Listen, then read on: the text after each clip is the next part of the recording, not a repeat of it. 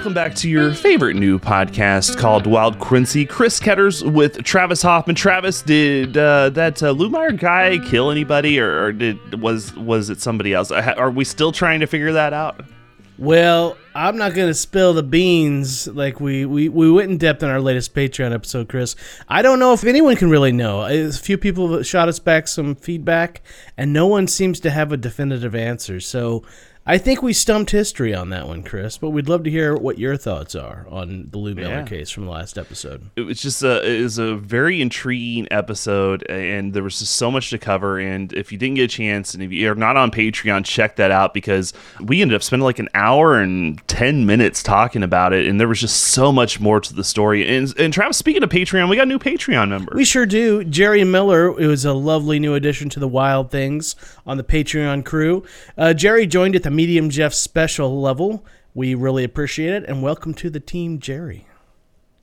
Welcome, Jerry.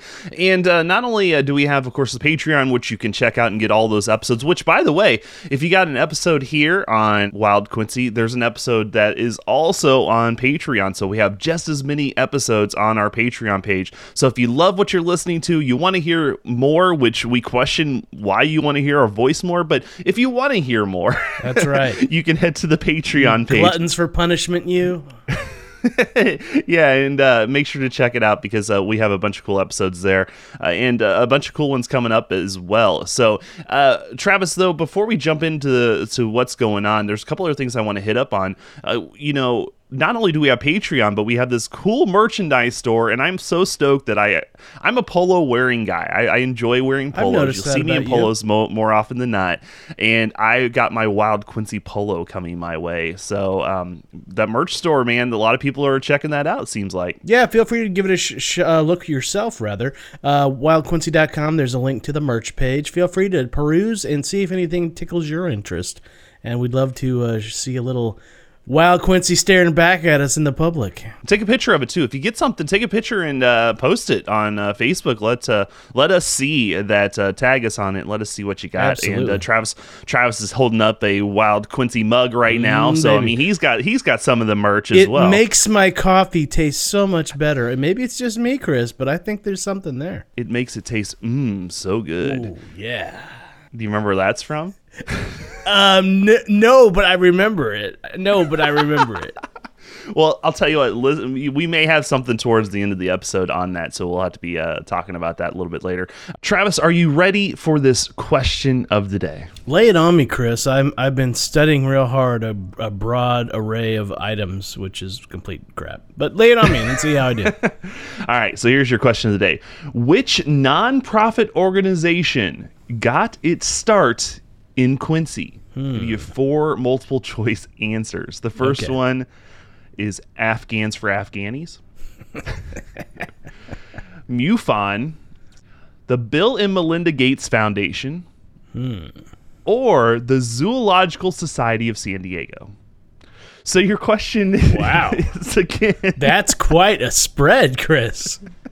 Interesting question- selection question there, again. buddy. Yeah. Uh, which nonprofit organization got its start in Quincy? Was it the Afghans for Afghanis, MUFON, the Bill and Melinda Gates Foundation, or Zoological Society of San Diego? We'll have to stick around to find out. I think I, I might have a guess here, but we'll find out at the end of the show, Chris. One last thing before we get in, Travis, are we missing anything before we jump into uh, the meat and potatoes? No, uh, bring on the meat. Bring on the potatoes. Let's do this thing, Chris.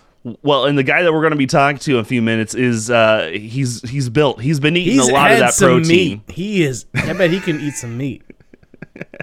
Yeah, we're going to be talking with Chris Dewar, KHQA Sports Director, in just a moment. We do want to give you a heads up, though, uh, that uh, we did this uh, interview with him, and it was over Zoom, and there may be some audio questionable sound to it. So if you hear him kind of pop in and out, that's just uh, unfortunately we didn't have the greatest connection with Chris. But Chris, as you know, is a super busy guy, and, and so we actually had to do this a really early one morning because that was the only time he had available. But we definitely appreciate Chris coming on and uh, talking with us about sports in Quincy, and we'll be doing that next here on Wild Quincy.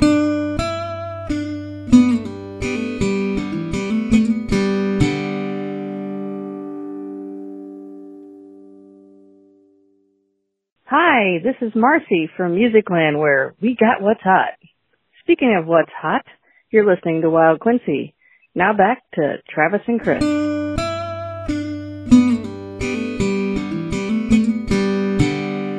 And welcome to the uh, part that we enjoy of our Wild Quincy segment. And that's when we get to talk to somebody that's uh, been around in the tri states for quite a while. And this time we're going to be talking about something that uh, we haven't had a chance to really dive into as we wrap up uh, season one. And that's talking about local sports. And who better to bring in somebody to talk about local sports than somebody that's been around for 25 plus years covering that local sports, and none other than KHQA Sports Director Chris Dewar. Chris, how are you doing? I am flattered and honored to be here, and I'm just going to do spoiler alert from the start right here. The Lost Boys of Hannibal have been living in my basement for the last 50 years. If you guys had just reached out earlier, I could have saved you so much time in your lives. yeah wow uh, yeah well that's good to know because i've been getting myself very dirty lately in crawling around in areas so uh, i could have saved a could have saved I the could have saved washer a lot some work. work. Oh man. Yeah so well thanks for the shout out the lost boys of hannibal. Yeah it's uh it's crazy how many people know about that that show. It's uh, we just real side note real quick. I was calling to pay a bill at a hospital just a couple days ago. And they answer the phone the girl's like oh my gosh you're chris ketters. I'm literally listening to your podcast right now. Wow. i'm like oh wow. Man. small world okay. Isn't it amazing what captivates people, though? I mean, it's what captivates people's imaginations uh, is is incredible, and such a such an interesting bit of lore right here in our own backyard. Absolutely. For sure, yeah. You know, luckily that one takes so much research and so much work that it's good to be here on Wild Quincy because I let Travis do all the research and the well, work you, on this. you've done your fair share, Chris. Let's be honest, but it is nice to have an off week, so to speak, where you can just sit and listen. yeah, and enjoy somebody else uh, giving us their background. But well, Chris, we got to start out because when I emailed you to say, "Hey, we want to bring you on to talk about sports," we got something interesting that we wanted to bring to you. So I'm going to start with this. I, you said you've been around. Is it 26 years now at KHQA? I started in February of 1995. Got here just in time for the big West Pike basketball run. That dates me right now. So uh, got here just in time to watch uh, Kirk Mosley and uh, Marty Hall do their thing. And now Marty Hall has kids, and I feel super old. Yeah, well, it makes you feel old. I remember watching that in high school in the ag class when they were at the state tournament, watching them play. So I'm from Payson. So what's that tell you? So yeah, so 26 years. The reason why we wanted to start out with something interesting with you, Chris, is because we have a personal experience with you. That's right. And it goes back to about that time frame. Do you remember a thing called Explorer Post with the Boy Scouts? I don't actually off the top of my head. You've got me intrigued now. I didn't remember what it was called either, Chris, and I was literally there, so don't feel bad. so we did this thing. We were probably, I want to say like 13 or 14, maybe even 12, where they had this thing was it was a communication explorer post. We weren't Boy Scouts, oh. but we took advantage of it because we were huge into radio and stuff like that. One of our adventures was with you going to Macomb to do uh, interviews with the Rams players during preseason or when they were doing training now, camp. now this now this is starting to come back into memory. Yes, how cool was that? yeah, That was a good What a neat deal. So did did you have fun? We did. we're we're talking about it what Okay. 26 years later yeah we did. Uh, it was a fun part. Now the the kicker to this uh, chris was that you have this knack. I don't know if you still have it so we'll have to find out. But you told us back in the day that you we could give you any word and you were able to plug it in your sports cast I believe the story, Chris, was I that did do that. you had a friend who, when they came over, would give you like a list of words or phrases that you tried had to work into the sportscast. And Chris, uh, Chris Ketters this is going to be fun. Chris Ketters, what uh, what word did we give Chris Dewar to plug into the sportscast? Do you remember? we gave you the word big neck as in big neck illinois of my favorites. And you came through, man. You came through that night. It was amazing. Well, you have to realize this is a this is a very mercenary tool on my part because in the very high paying world of you know broadcast journalism, sometimes boy needs to augment his salary. And if somebody's willing to bet you they can't work word into a sportscast and they're sucker oh. enough to pay off on that. I haven't. I have been known to, on occasion, take money away from well-meaning suckers and put it into my own pocket. You gave us a freebie that day. Yeah. Yeah. yeah Well, yeah, I good. like you guys. Oh man, well that's cool. I yeah, we, Travis and I kind of had a bet. We have a Patreon uh, thing we do bonus episodes on. We were talking about this, and I Travis didn't think you'd remember, and, and I was like, I think he'll remember. So, but it's I don't Well, it's- know. Oh, it's now that you say it, absolutely yes. yeah, I can't Yeah, I believe that couldn't- was you guys. I couldn't remember it was a. Boy Scout thing. Like I remember Chris was there, and that's all I remembered until he said, "Oh yeah, it was a, some kind of Boy Scout thing." And like Chris said, we were never Boy Scouts, so I was scratching my head. But yeah, we had a couple little activities, uh, and then it kind of just went away. I don't know what happened to that organization, but it was fun. We while did it like three or four things. Yeah, yeah, and then so it was really cool because it was my first experience because it was neat from my perspective because that was the first time like meeting professional sports players because we interviewed uh, some. D'Marco Farr? You had us. You had us actually interview Rams players while we were there, which We they did. loved that. Yeah. Uh, and that's and I, I think that's really cool because you find out pretty quickly about yourself when you're asking questions in. And I, I kind of learned this hard way, Chris, because the first interview I ever did in this business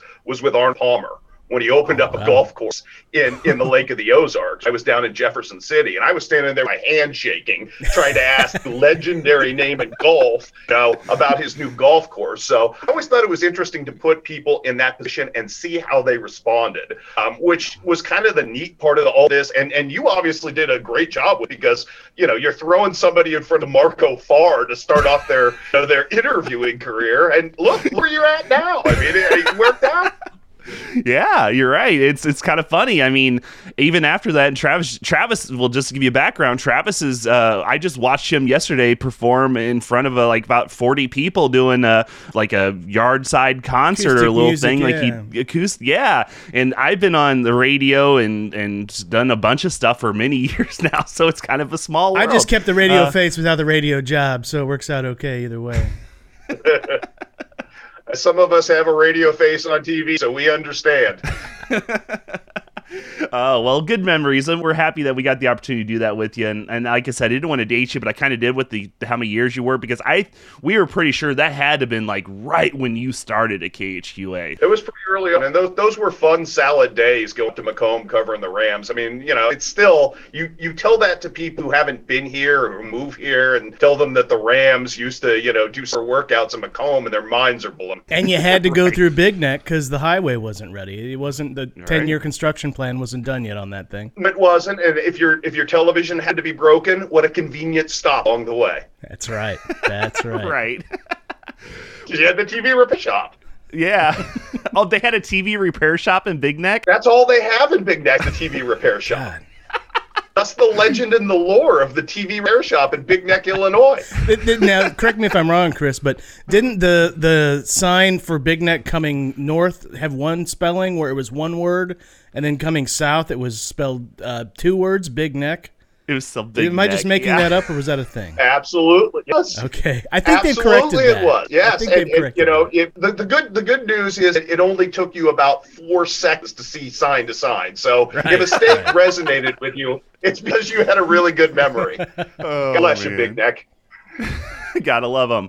Chris, again, you've had such a long career, and, and so we kind of want to go through some of the different, uh, obviously the locals.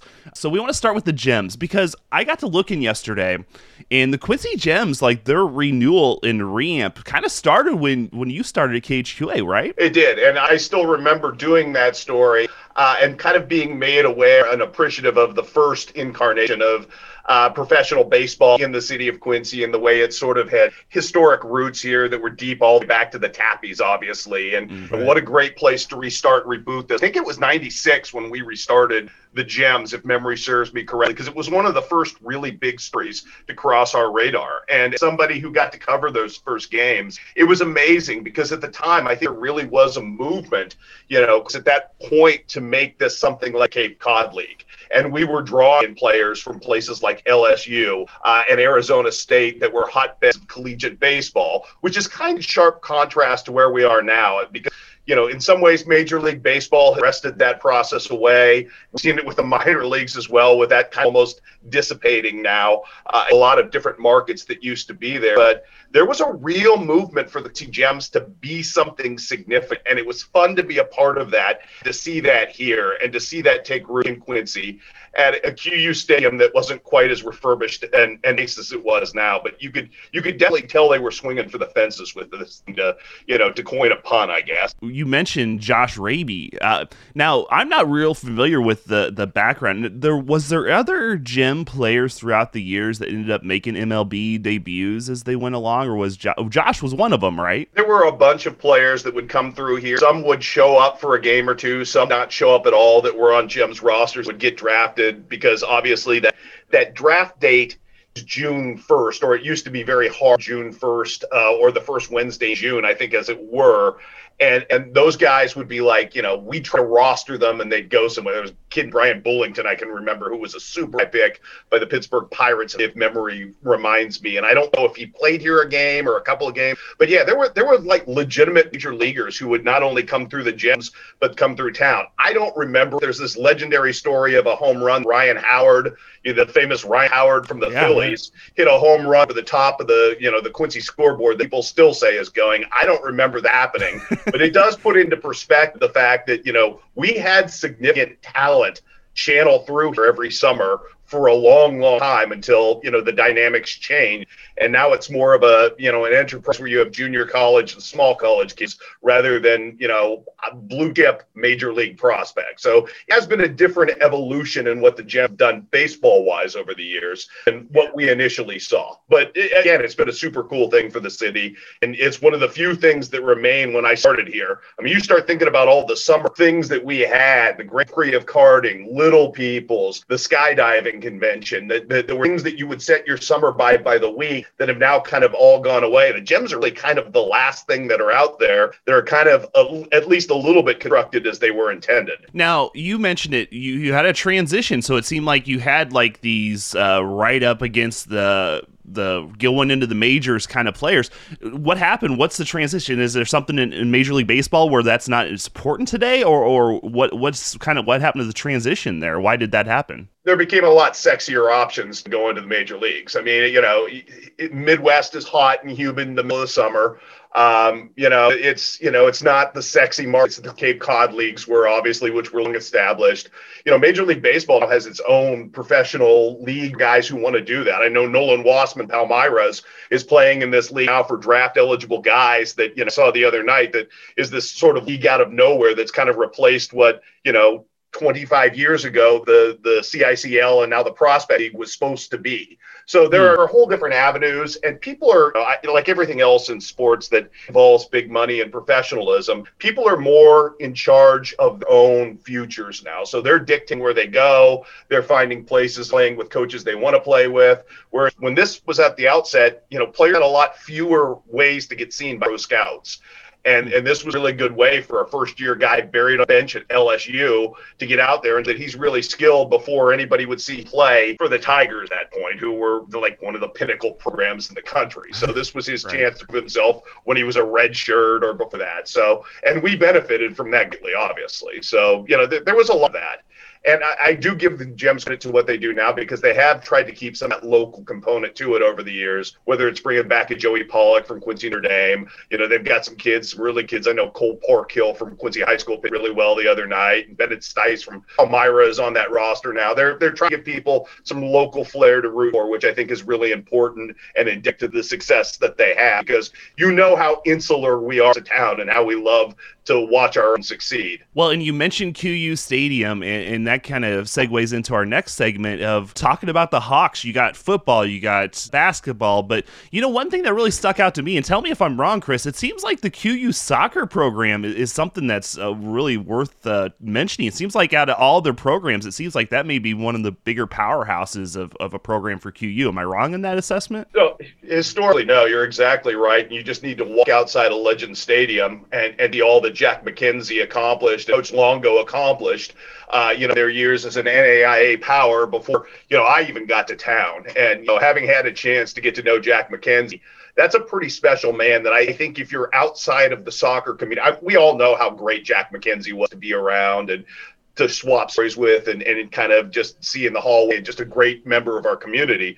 People don't realize that on the historic soccer scale in this country is one of those Mount Rushmore type coaches, at least at the small school level, that everybody in the business knew. And he set a temp for soccer there that I, I think remains to this day. And I think, you know, you look at the great job Mike Carpenter has done with the men's program today and, you know, the fact that they are incredibly competitive. And the time that Mike spent on the bench as an apprenticeship, you know, work with Coach McKenzie has really contributed to that. I know Mike is a guy who's from here. I'm old enough to have covered my playing goalie at Quincy Notre Dame, so you can get a, a, a, sense of the fact that he's a lover here and somebody who's invested in this community and invested in soccer. And I think it's important to him that it, you know, that this program maintains some of that that it had under Jack.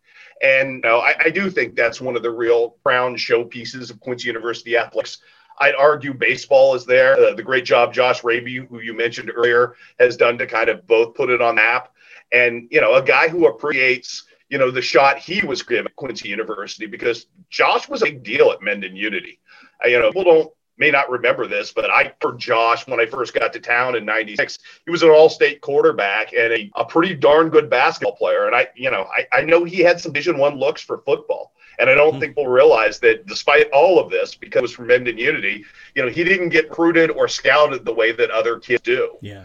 And so for him to land at university and parlay that into a major league career is a big deal. And I think Josh, in his stewardship to the program that is his alma mater, when he went back to take over, you know, kind of flipped it and say, we're going to find some of these local kids who come from small schools like I do and give them the chance. And, you know, that helped fuel that program as well to a great degree to the success it has had. Yeah, it's a great yeah. story. Well, and it's funny you, you mentioned that. Josh really, I mean, he sounds like he had multiple choices of places to go. And I think that probably says a lot for Quincy University for somebody of that caliber to make his home Quincy University for his college, uh, you know, college stuff. So that's really, really interesting. I want to go back to the soccer thing. I, I I'm not a soccer fan. I, I'm I'm and that's the weird thing I think about the Quincy area is that I think it's like a you you think of baseball, you think of basketball, you think of football. Those are the big sports, but it seems like there's like this quiet kind of background of soccer in Quincy. And it seems like there's a lot more to soccer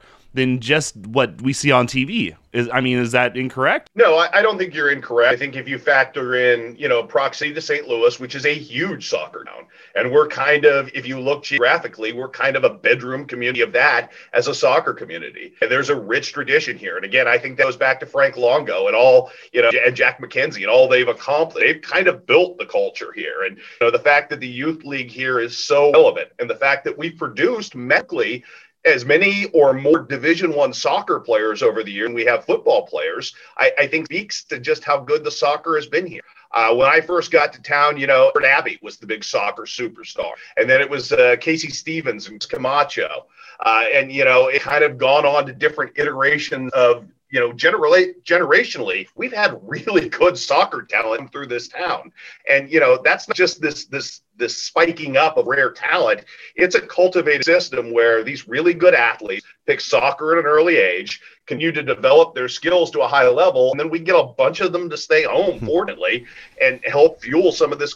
I mean, the Reese brothers, uh, Reese is generally, you know, the from you know from the the Tony side things, uh, you know, uh, you know, it, it just kind of, it, you know, kind of all you know makes sense for Greg and Tony's kids all being super soccer players, you know, over the course of these years when they get there, and, and different Raiders, and Blue Devils who've done that. So it really is a tradition, and it really is something I think town is proud of. The, the the quality of soccer that has been played here and cultivated here and propagated out into the you know the world from here is really really high. Well, yeah, it's something I was. I mean, it's something you don't even really realize until you really get into the sports about how how strong a program it is. But uh, speaking of strong programs, Chris, the Raiders, the QND Raiders. I had to look this up. 13 state championships since you started at KHQA, the Raiders have had. I, I, mean, you compare that to practically any other school in the state of Illinois, I don't think those numbers are going to exist with another school. Well, and, and, you know, I think relative to all of those you have to keep in mind that that Quincy Notre Dame doesn't get any cheap and I don't even call them cheap state championships, but they don't get any individual state championships with track and field because they don't have that program. So, oh, you know, wow. in a lot of programs, you have a kid every year who wins a track and field, you know, just by happenstance every couple of years, medal that would contribute to that. Quincy Notre Dame is doing it all into sports, generally speaking, in those cases. And it does speak to a really rich tradition, a lot of different sports that, you know the Raiders have had. You know, I wasn't here for the '81 Blue Devils, but I was here for that great Eric Horne led run of girls team. So mm-hmm. that's sort of the dynasty that I had to cover within the Quincy city limits. And we all know how special basketball is in this town right. and how we adore it and what it means. You know, to be able to watch George Frerichs and Cassidy Gingenbacher and that group kind of run through. And, you know, it started with, I think, that run with Chloe Barnes, obviously, when she came through. I mean, is an incredible run of talent when you think about it. And for Quincy Notre Dame to be on that state championship stage so long, seemingly every single year, for, for my mind, at least from an individual coaching standpoint, uh, you know, Eric Horn ranks with anybody who's been through this town in terms of accomplishments just by being able to do that such a consistent, sustained basis. I mean, that's a really huge accomplishment. Uh, you know, and, and you know, you can do economies of scale between boys and girls basketball all you yeah. like. I don't care who you are. Coaching is coaching, and that's great coaching. So obviously that stand out huge in that Quincy Notre Dame run. But there have been great soccer programs, obviously. Um, you know, both on the boys and the girls side with with Greg Reese and with with Mark Longo with what they've been able to do. And Mark Longo still has it going as we speak. right. This Quincy Notre Dame team that was supposed to be the down Q and D team this year might run its way to a championship as well. So you know, I think success sustains and breeds more success. And that's kind of what's happened on the campus of Quincy Notre Dame and has been amplified in a lot of different ways and in a lot of different sports. Uh, well, and you mentioned a lot of different sports. I mean, since, and I just, I'm just going really quickly through the list. I think it's since, I think the earliest one I see is 78 here, but they have state championships in boys golf, boys soccer, girls basketball, girls soccer, girls softball, girls volleyball, and then girls pom poms even. So, I mean, that's impressive. I mean, I, I graduated from Payson and we're still looking for a first state championship in basketball. I mean, the, and for QND to have that amount of prestige in what they're doing is very, very impressive. But Chris, I want to get into a subject that I've always found interesting because the QND football program has always been like, in my mind, a strong, strong program but they don't have the state championships really to back that up. What's happening for the football program? What kind of obstacles are they hitting to where they're they're never able to get to that final echelon uh, of that state championship? Well, first and foremost, state championships are hard and born as much of really super talented teams as they are born of luck. And I think on a couple of different occasions, Quincy Notre Dame has probably since I've been here had at least two teams that were probably state champion worthy. The one last year, 2019, I have to say last year, you know, couch it because of the pandemic pandemic, one that was leading Williamsville and then wa- lo- you know lost the lead second half hmm. and watched Williamsville one game later win a state championship. That was a team that was probably worthy of winning a state championship this year. And with the pandemic, Ewan didn't get that chance. So mm. I think Jack Bell had a team that was positioned to do that this year. They finished number one in the state class. Not that those rankings at the end of anything meant anything, because right. you know, speaking plainly to you, gentlemen, I don't think this football season was very good in terms of the quality play. Just really hard to come off basketball legs, build build any kind of continuity right. on offensive line because these kids haven't been bucking anybody. And you could tell it was kind of a lesser version of football this year. But in a perfect scenario, I think this team, this this 2021, or I would have been technically 2020 Quincy Notre Dame football team, had a real chance to do. And then you go back to the 2004 team, which you know was absolutely loaded. That was a team that was fronted by uh, you know Trevor Frerichs, who was obviously our player year that year and one of the best defensive linemen ever to through here, but was just absolutely loaded up and down with talent and ran into a playoff buzzsaw on a day they just didn't really have it offensively. And I think lost mm. that game I think at River Forest or wherever it was. Now, well, not River Forest. I'm trying to think where it was up there on the way Chicago, but you know, lost a game 16 to seven and just couldn't get their offense on track. And that was, I think, Bill Connell's best team. You know, when you start looking at the, you know, Sam Answer at linebacker and all the talent they had on defense, this was as good a defense as I ever saw. I mean, sometimes the cards just don't line up for you. So I never really took that as any slight or anything wrong with Notre Dame. Winning championships on a football field is hard you know, Yeah. and sometimes it's that up. And we got a little spoiled around here because Illini West slash Carthage made it look easy Right, for everybody over the years. Jim Unruh was there that we just think, well, it's the standard. You know, it's not a successful season unless you win a state championship, which one of the contrary isn't it true? You know, you're making an elite eight. You're a super historically good football team. Well, you look across the river too. I mean, that's where my specialty in football comes from. We got Palmyra and and these other teams that are just perennial powerhouses in Northeast Missouri too. That so what you're saying is, I think there is a, it's gonna come someday. It is. You, you got to realize that, you know, the best coach in the state of Illinois, fall wise, and, and, you know, I hear this from football coaches, isn't professional, you know, isn't collegiate. It's, it's Derek Leonard over at Rochester with what able to do to an offense. And you have to realize how many times Derek Leonard teams kind of, you know, took out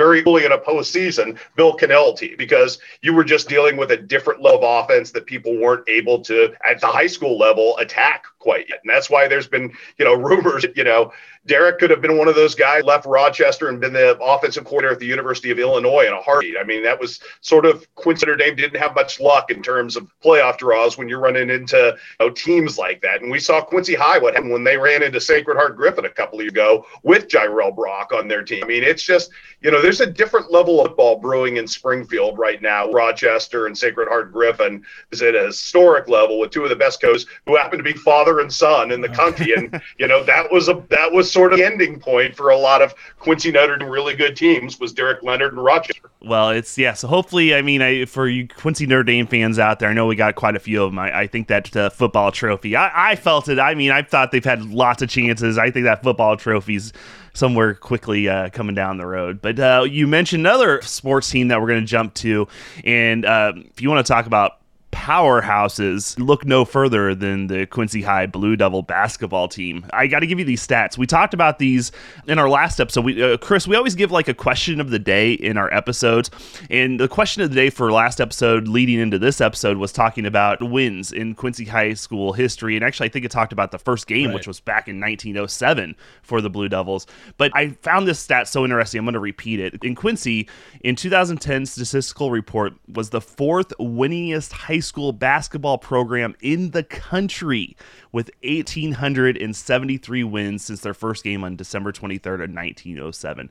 As a sports director, how do you feel about having pretty much a top 5 winningest basketball team in your area? I mean, that's just got to be uh, pretty much a, a, a shock or a surprise or uh, in amazement for you to have that opportunity. It, it really was sort of thing that hooked me when I got to town the first time because there's really nothing like Blue Devil Gym, and it's not just from the sports side of things as a community. It's kind of our gathering place, you know, where you go on a Friday night and in that of winter. And and the thing I've always told people is this town doesn't have seasonal affective disorder in the winter. It has devil basketball disorder. if the Blue Devils are good, this town is happy in winter. And if they're not, people are angry and sullen and, you know, a little pissed at one another. So, you know, I, it's it's interesting how we are gauged in this basketball town by takes place across the street over Blue Devil Gym. But for me, that's always been one of the great draws of this job and one of the reasons I've never really wanted to move on because reminds me a lot of home for me. I grew up in a community like this that was kind of a a community that was geared towards sports and really successful of a, a, singular sports institution the way this town is is out of Quincy High basketball. And it's neat to go there and to be able to chronicle that on a daily basis and to know that we have this live piece of basketball history that the nation is aware of right in our own backyard. It makes Yeah. it really special. And I think the stewardship this town takes towards that is something incredibly special about Quincy, Illinois as well. And you got to rank the intros too, Chris. I mean, who does a better introduction to a basketball game than QHS? Can you think of anybody? I've never seen anybody on the planet. And when I bring people in, I make sure that's a part of it. And you know, my mom, who doesn't love basketball, has been to a Blue Devil intro and had her mind blown Right. by it. You know, it just it's something that's you know, it's a little a little bit of past it's a little bit of the dreams of your imagination it's a little bit of fantasia. It's all these things brought made real in a basketball environment that makes the school sport feel as special as it might have felt at any particular time in history. And that that feeling never gets old of being in that gym and watching the devil run out and you know it, it, i think it speaks to the six year old kid all of us. No matter how old we are no matter how many times we've seen it there's just nothing else like it on the planet. When other coaches want to come from across country because they've heard about it. They want to bring their teams in here, like you know Eric Stratman's great you know, Quincy High shootout that he's put together the last couple of years, where teams come from across the country with blue chip you know recruits to be here to play in our gym that they will stand out there and watch Quincy High play because they've heard about this devil ceremony somewhere else and want to experience it for themselves. I says all you need to know. Even Jade High School 18 year olds love Quincy Blue Devil basketball intro, and why wouldn't you at this point? Oh yeah. Again, graduate from Payson. My first experience when I went and saw it, I got goosebumps. I yeah. mean, it was just it's yeah. all, and every time you see it, you get goosebumps. It's just so powerful of a of a, a show. It also brings into the idea though that they bring a good team with them as well. It's again, they've had these state championships, they've had these opportunities. Why do you think? Uh, why? And again, I guess kind of a two part question here.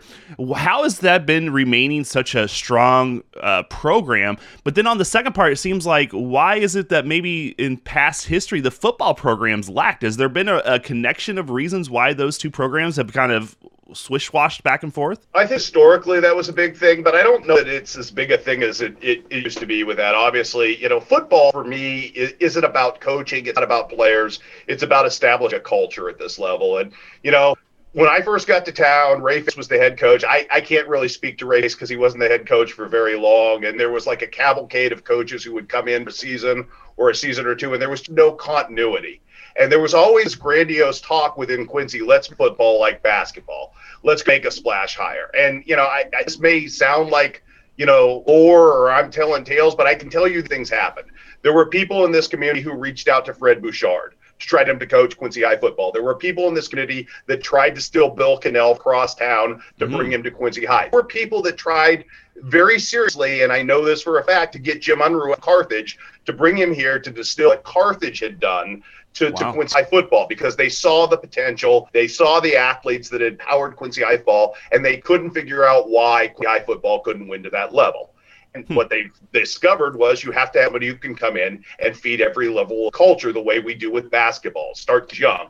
And that, to Rick Little's credit, is, is, is as much you know, a, a testament to his legacy is what he's done with the youth programs. You know, obviously he got the team to win and he got the team to the playoffs and he picked up the first playoff win and all of those interesting things that, you know, Quincy High have hacked and made them respectable year to year. But the biggest thing is, you know, Rick has grown future with this youth program that constantly numbers 118 kids out there playing during the course of the week and little pads and learning the game. And uh, the, the football is going to resonate that way because that pipeline has been built by them. Whereas for basketball, you know, coaches even as great as Lauren Wallace had inherited. There was a system here when they came here. You know, mm-hmm. getting back, uh, you know, all the way through the history of this program, that was established. There was never anything established that, that built the culture of Quincy High football the same way basketball had been built until now. And I think we're starting to see some of the benefits of that. You know, I, I, know this past year was a little strange for Quincy High football, but you don't look at it year, year anymore. You look at it long range. And I think the future of Quincy High School football, obviously, for the course of the last what now? Rick's, Rick's been there almost 15 years now. It is super bright based on he's been able to do and achieve in those 15 years. And it was the right hire. And people forget that, you know, Rick was their third choice hire at the time. You know, they tried to hire his brother, Tom. You know, they, they tried to hire, I'm uh, trying to think who the other, you know, candidate was that came up. And eventually the job fell to Rick. And Rick has been the right choice for the perfect fit. And, you know, and here we are now. Quincy High football is relevant again. I have a, I have a really wild stat request, and this may be well known, this may not be known. But I'm curious what has more wins, the uniforms with the sleeves or without the sleeves? Because when I was in high school, I was I've never been the big sports guy. I'm like the crazy art guy, music guy in the corner, right? But I do I know enough what's going on in sports to enjoy. But that always threw me when I've never seen a high school team with sleeves. I was in high school, I graduated in 2000. And that would always blew my mind seeing these sleeve uniforms. I know they later lost them, but I'd love to see a column um, who had the most sleeve, er, the most sleeves, probably just two. But who had the most wins with or without sleeves? I'm just saying, is there something there, Chris? The the most sleeves column, I'm all in for. Anybody who wants to write that, who had the most sleeves, I'm in for. But the, the most wins, I guarantee you, Matt Schuckman off the top of his head could rumble in in here today, sight unseen, and quote you stats wins versus you know sleeves versus We'll have to track unsleeved him down. jerseys. We'll track him Matt down. I. I mean, the man literally, the man literally wrote the book of the program, so he would know. All right. Write that down, Travis. Come, we have Matt on. We're going to have to ask him the sleeves versus non-sleeves. Speaking of other interesting, funny things here, Chris, one of the things we've been trying to track down, and I'm sure you process this, but not really thought about it before. It's interesting of Quincy being such a Catholic town, and the main mascot for the public school is a blue devil. That would not fly Have in you ever Oklahoma. processed that before? Just really never given that a whole lot of thought. Um, I'm sure the archdiocese probably would rather it was something else, but it is the public school, and they can, you know, they can, I guess, uh, you know, slide that off on them. my my point. wife's from Oklahoma, and the first Blue Devil basketball. I mean, that's the heart of the Bible Belt, right? The first time in Blue Devil Gym, Right. where that intro. Basically, you're worshiping the devil with fire, and it's it's it's a little much for somebody from the rural Oklahoma to process. And like, is this is this right? It's like, don't worry, we'll go to. Let's go have a beer at St. Francis picnic, and we'll talk There is some it. Faustian stuff to unpack there. Always found that. yes, there is some Faustian stuff to unpack, but he can get there. Uh, Uh, Good yeah, stuff. Yeah. We always get a kick out. We're, we're going to figure that out. There has to be a background story about why the school district, way back in the day, chose the Blue Devils as the name of the school mascot. We will find that out here on Wild Quincy at some point in time. Uh, Chris, we're getting a little short on time. Okay. um, we're getting a little short on time, but there's a few questions I definitely want to get into, uh, ask you real quick before we wrap things up. Uh, we've talked about the high school sports. Is there any other sports in the Quincy area that like you've always kind of been attracted to? I know I brought up a couple, like you mentioned Little People's and the Grand Prix. Is there anything that we've missed that you've like, you know, I really love it when that event comes around in Quincy? Uh, Little People's, I would mention, is one of my favorites just because it's so neat. Historically, kids from all over the world come here, and you know, I didn't realize what almost 20 years ago I had an interview with an Irish kid over in Canton. Uh, You know, at River Valley, who turned out to be Rory McIlroy. Oh, you know, and it's just Oh, like wow. looking back, you you have no idea this happened at the time. So that that's always been incredibly cool. Uh, I just love the culture of Quincy sport. Period. It's like anything we do, you know, people are excited about, and once he rises, you know, we all kind of ride with them. I- I love to see this, this group of people who've gotten so excited about Dustin Jacoby and his MMA career and his rebooted career. Now that he's fighting on the stage again, you know, kid who played at Queen University in Culver Stockton, kid I heard at Concord Triopia, and everybody pulls for him, even if they don't know him because he's from here and he's one of us. So that's my thing about the Quincy culture is that just I love to see local people rise, whether Luke Guthrie, you know, Dustin Jacoby. Uh, you know, when, when we had a chance, we thought, you know, Mikaela Foecke was going to go to the Olympics from little tiny Holy Trinity up Southeast Iowa. Man, we were all going to be in USA volleyball super marks at that point. So that stuff is pretty cool and pretty and neat to us. Well, and on that question, the the it kind of brings me into the next part of that is you've had such a great career in the Quincy market, and you've seen so many exciting experiences and, and, and exciting championships and, and just sports moments. Really, if you were able to like put it all down and say, "Wow, that there's this one moment where I was like, wow, I can't believe I'm being a part of this moment." Can, do you? Is there one that sticks out in your mind? I, you know, I, I think that's actually a much simpler question you'd imagine because I was there the night Billy Heisler hit shot for Warsaw and Spring Valley Hall. And uh, of course, the overtime, and the ball fell literally between me and Steve Luton, and we just sat there looking at each other and said, "Can you believe this is happening in front of us?" And you know, that's still one of the five best shots in the history of Illinois high school sports.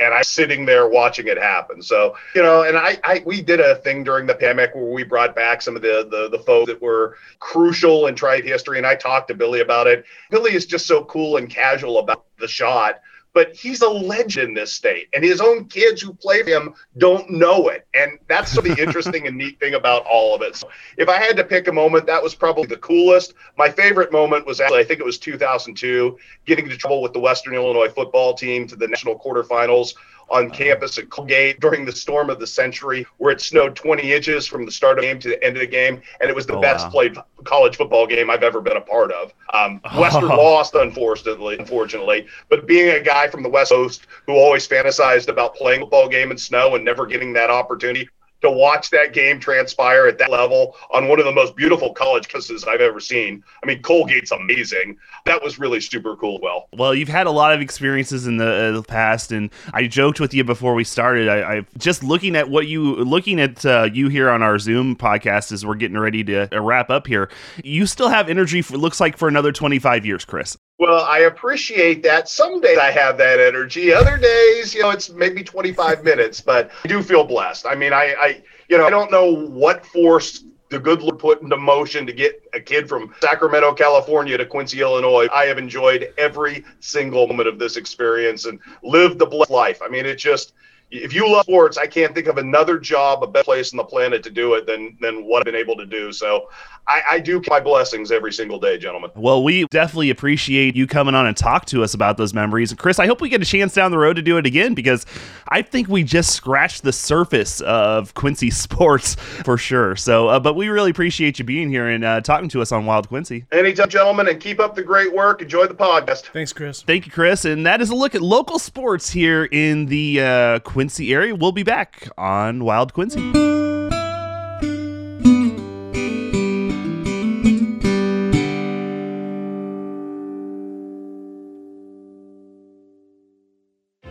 Ron Heller, Carl Sowers, and me, Mr. Food, weekdays on Channel 7 Eyewitness News at 6. Giving us some food so good.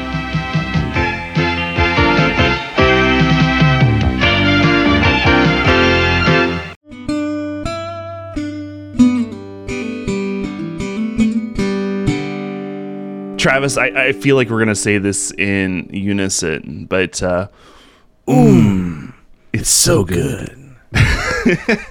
That's that may be up there with like one of the creepiest catchphrases in my mind, just the, the delivery of it. But I love it.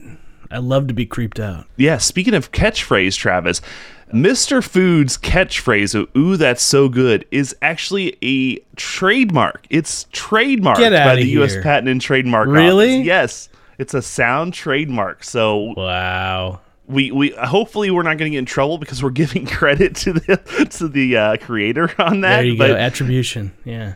yeah, Mr. Food, man, uh, you remember him back in the day? You remember him, Travis, back uh, uh, on KHQA? I know. Yeah, I, I, you said that earlier in the show, Chris, and it was killing me because it was so ingrained in my brain, but I couldn't remember what it was from. And then you said it, and I'm like, oh my gosh, of course, it's Mr. Food. Loved Mr. Food. So that ad that we pulled, we're gonna post that on our Facebook page because uh, the ad's actually it's a promo for Mr. Food. It it came back in the late '80s because not only is it uh, during the 6 p.m. news, which is odd because in the 90s it was on the noon news, but the noon news wasn't around in the 80s, and so that was one piece of the puzzle. And then Carol Sowers was also uh, one of the one of the uh, people because I think he mentions Carol Sowers in that ad. yeah. So very cool. But yeah, I remember my history with Mr. Food goes back from, you know, in the summertime, it was, you know, I lived on a farm. And so we come in for lunch. Uh, at noon, and, and we'd always switch over to the markets because Dad wanted to see the markets. Right. We were more of Days of Our Lives fans, uh, but we had to switch over for a short period of time to see how the markets were doing, how the corn and beans were doing. But after the corn and beans was always Mr. Food, and we never got to switch back over to Days of Our Lives, and we, so we always ended up catching Mr. Food uh, during the noon news back when I was growing up as a kid on the farm. Good stuff. No, that brings back a lot of memories. I think everybody's going to have that phrase stuck in their head for a while now, Chris. Travis, we looked up some stats on him. Unfortunately, he passed away in 2011 from pancreatic cancer. Uh, he was 81. Uh, he so he had a good. That was good a run. good run, man. That was a good, run. Speaking of good runs, during his prime, in his peak in 2007, he was on 168 television stations across the United States. Wow. That is something. It was also believed that he f- filmed the first one or two episodes of his Mr. Food episode in Waterloo, Iowa. So not Well, that's just a away. hop, skip, and a jump. So, uh, by the way, his name is not Mr. Food. It is actually Art Ginsburg is his real name. So, uh, but yeah, good throwback ad there for us. And, Travis, you brought up something we were talking about before we got into the segment was that our, our person that we talked to, Chris Duerr, he never really crossed paths with Mr. Food. You know that at the noon hour there, if I remember right, there wasn't a huge sports presence, so they were like two titans just It's like two ships passing each other in the night, just missing that contact. And uh, I would love to see some crossover Mr. Food Chris Duerr action. Like, Oh my god, wouldn't that be something? He would that would be amazing, especially with Chris's like it- like he'd be running around the kitchen. It would be ah, insane. It'd be oh so good, Chris. Oh well, that's a good throwback ad for you. We we love finding those. And by the way, if you had come across any of those that you want to uh, send along to us, let us know. Wildquincy at gmail.com or you can reach us on the Facebook page as well. Travis, before we head to that question of the day, speaking of the man, Chris Duerr, we got to thank him so much for coming on and talking to us. Local legend and just such a nice guy, Chris. I mean, he oh he delivered the charisma, carried the questionable Zoom call, and just a beautiful thing. We can't thank Chris Duerr enough. Yeah, you ask him like one question and then he's just off to the races. I- I love that. He's a great guy. So uh, it was great talking with him. I hope we get the chance to talk to him again down the road. But uh, yeah, let's head to the question of the day because I, this one's a little bit different than what we're used to, Travis. Exactly. Re- refresh my memory on the question of the day, Chris. So that question is which nonprofit organization got its start in Quincy, the Gem City? The possible answers are Afghans for Afghanis. Right. the uh, MUFON, which is the Mutual UFO Network, the Bill and Melinda Gates Foundation, or maybe the most important, Zoological Society of San Diego. Okay, well, let's start from the top here. I believe Afghans for Afghanis may be an office reference, Chris, if memory serves. So I'm gonna. It is, It is okay. Okay. but it is also an actual nonprofit organization. What? Are you kidding me? Yes. yes, it is. Wow. wow. Wow. All right, so Okay. that's the, that was your That's first out. choice. So A is out. Okay. B. What was B again? B was Mu- uh, MUFON. MUFON. If memory serves, that is a UFO reporting, like like encou- Yeah. reporting encountering or something. yeah. That man, honestly, that one seems the most realistic to me, but that's a stretch. Uh, C Okay. was the Bill and Melinda Gates Foundation. Gonna gonna nix that one out right away. He was a California boy through and through, I believe. And then the what what was it? Sacramento? Which which one? San Diego. Uh, San The last one was San Diego. Yeah, I don't think they started here. Um, I guess that leaves us on on B, Chris MUFON. Uh, then you would be correct. What? Okay. Yes, uh, the Mutual UFO Quincy. Network It's is Quincy. started in Quincy. I'm sure you've heard it. They've talked about it. Heck, there's TV shows about uh, that organization that's out there. MUFON actually started uh, in 1969 in Quincy, Wow. and uh, we're going to be talking about the details of that because, yeah, it's something that uh, you don't really uh, know anything about. We didn't know anything about until we ran across it in some newspaper articles. So, yeah, we're going to be talking about UFOs in the Quincy area on our next episode. Get those those aluminum foil hats ready, guys. It should be a fun episode to close out the first season. Can you believe that, Chris? The the Yeah. last full length episode of season one of Wild Quincy. It's it's kind of flown right by, hasn't it? It has, and we can't thank everybody enough for uh, all the support we've had, and uh, all of our Patreon supporters, all those who have supported us in other ways. It's just been an awesome experience. But yeah, we're gonna end this flying high, and with our silver rockets uh, coming up in There our next go. episode. There you go. Look to the skies. So, Travis, are we missing anything? The only thing I would encourage people to do, Chris, is to give our listener line a shout. We'd love to have some more returners, and that's basically saying, Hi, this is, you know, say your name. You're listening to Wild Quincy. Now back to Travis and Chris. Real simple. You call 612 666 9453. Pause what you're doing right now. Pick up the phone 612 666 9453 that's that's wild if you're if you're fancy. This is al- always meaning to be a two-way street with the podcast and we would love to hear just give us some input too. It doesn't have to be a returner. We just want to let us know how things are looking. Either you can do that or give us a shout at wildquincy at gmail.com we'd love to hear what we're doing right what we can improve on. Let us know what's going on. Yep, that uh, is exactly what we're looking for. And we will be back in two weeks for the next episode of Wild Quincy while we go searching for some UFOs. For Travis Hoffman, I'm Chris Ketters, and you've been listening to Wild Quincy. We'll catch you next time. take care everybody